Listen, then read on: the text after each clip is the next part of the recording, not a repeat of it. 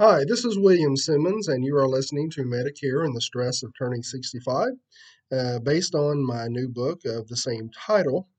Uh, today, I want to talk, continue the conversation about Medicare supplements. And this is part of uh, the action item number five in my book, and it's really taking people through different actions that I recommend when you're about to turn 65. Uh, and the fifth action is to learn about Medicare insurance products, and that's why we're talking about Medicare supplement plans. Uh, today, I want to talk about Medicare supplement premiums. So, the Medicare supplements, you're going to pay a monthly premium for the plan. And as I've talked about in previous episodes, Medicare supplements come in plans Plan A, Plan B, um, Plan G, Plan N and you're going to have a monthly premium. Now, the monthly premium is going to vary based on the benefits that the plan offers. For example, a Medicare Supplement G plan, it will cover your hospital deductible, it will cover your 20% coinsurance after the Part B deductible, and it will cover the daily copays if you go into a skilled nursing facility a skilled nursing facility, essentially being inpatient rehabilitation. However, a Plan A or a Plan B does not cover that inpatient rehab copay if you're there longer than 20 days. And so the premium you're going to play for, for pay for a Plan G is going to be higher than you would pay for a Plan A or Plan B because it offers more benefits. Now, the difference in premiums, most companies are going to have different premiums for these type of plans.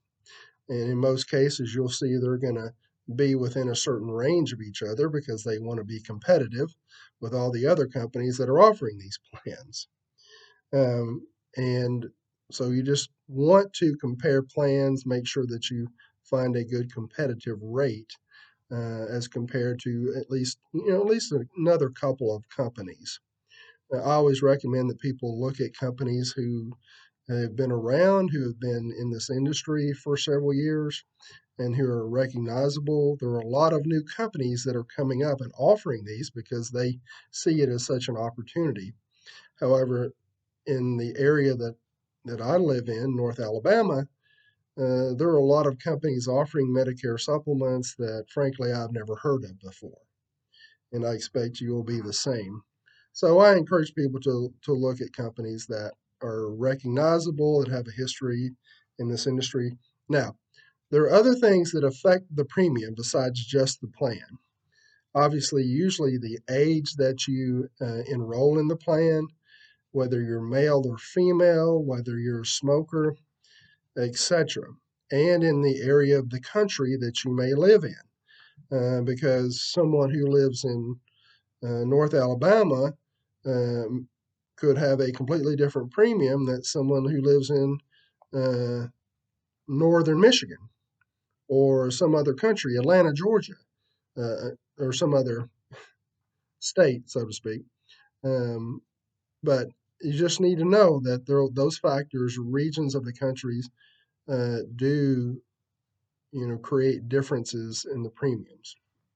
So there are several things that do affect the premiums. And I'll tell you this all companies will raise the premiums. Um, I'm asked a lot, do these premiums increase? And yes, they do. They will usually have an, an annual increase. I think four to five percent is reasonable. You know, you may see something more, and it, it just kind of depends on the company. Um, but uh, so today we're just talking about Medicare supplement premiums. You do have a monthly premium, and that is in addition to the Part B premium, which is the base Part B premium right now is 144.60 a month. You would have another premium in addition to that. Uh, and then with this scenario of using original Medicare and having and adding a Medicare supplement, if you need drug coverage, you also would have a third premium for a prescription drug plan. So this is uh, William Simmons with Medicare and the Stress of Turning 65. I did want to uh, make an announcement today. Uh, I'm going to be um, recording these podcasts and uh, putting those out there uh, on a new schedule Monday, Wednesday, and Friday to have some routine, to be consistent, and for people to know when they're going to be posted. So, thank you for listening. I hope that you have a great day. Uh, this is William Simmons. and thank you.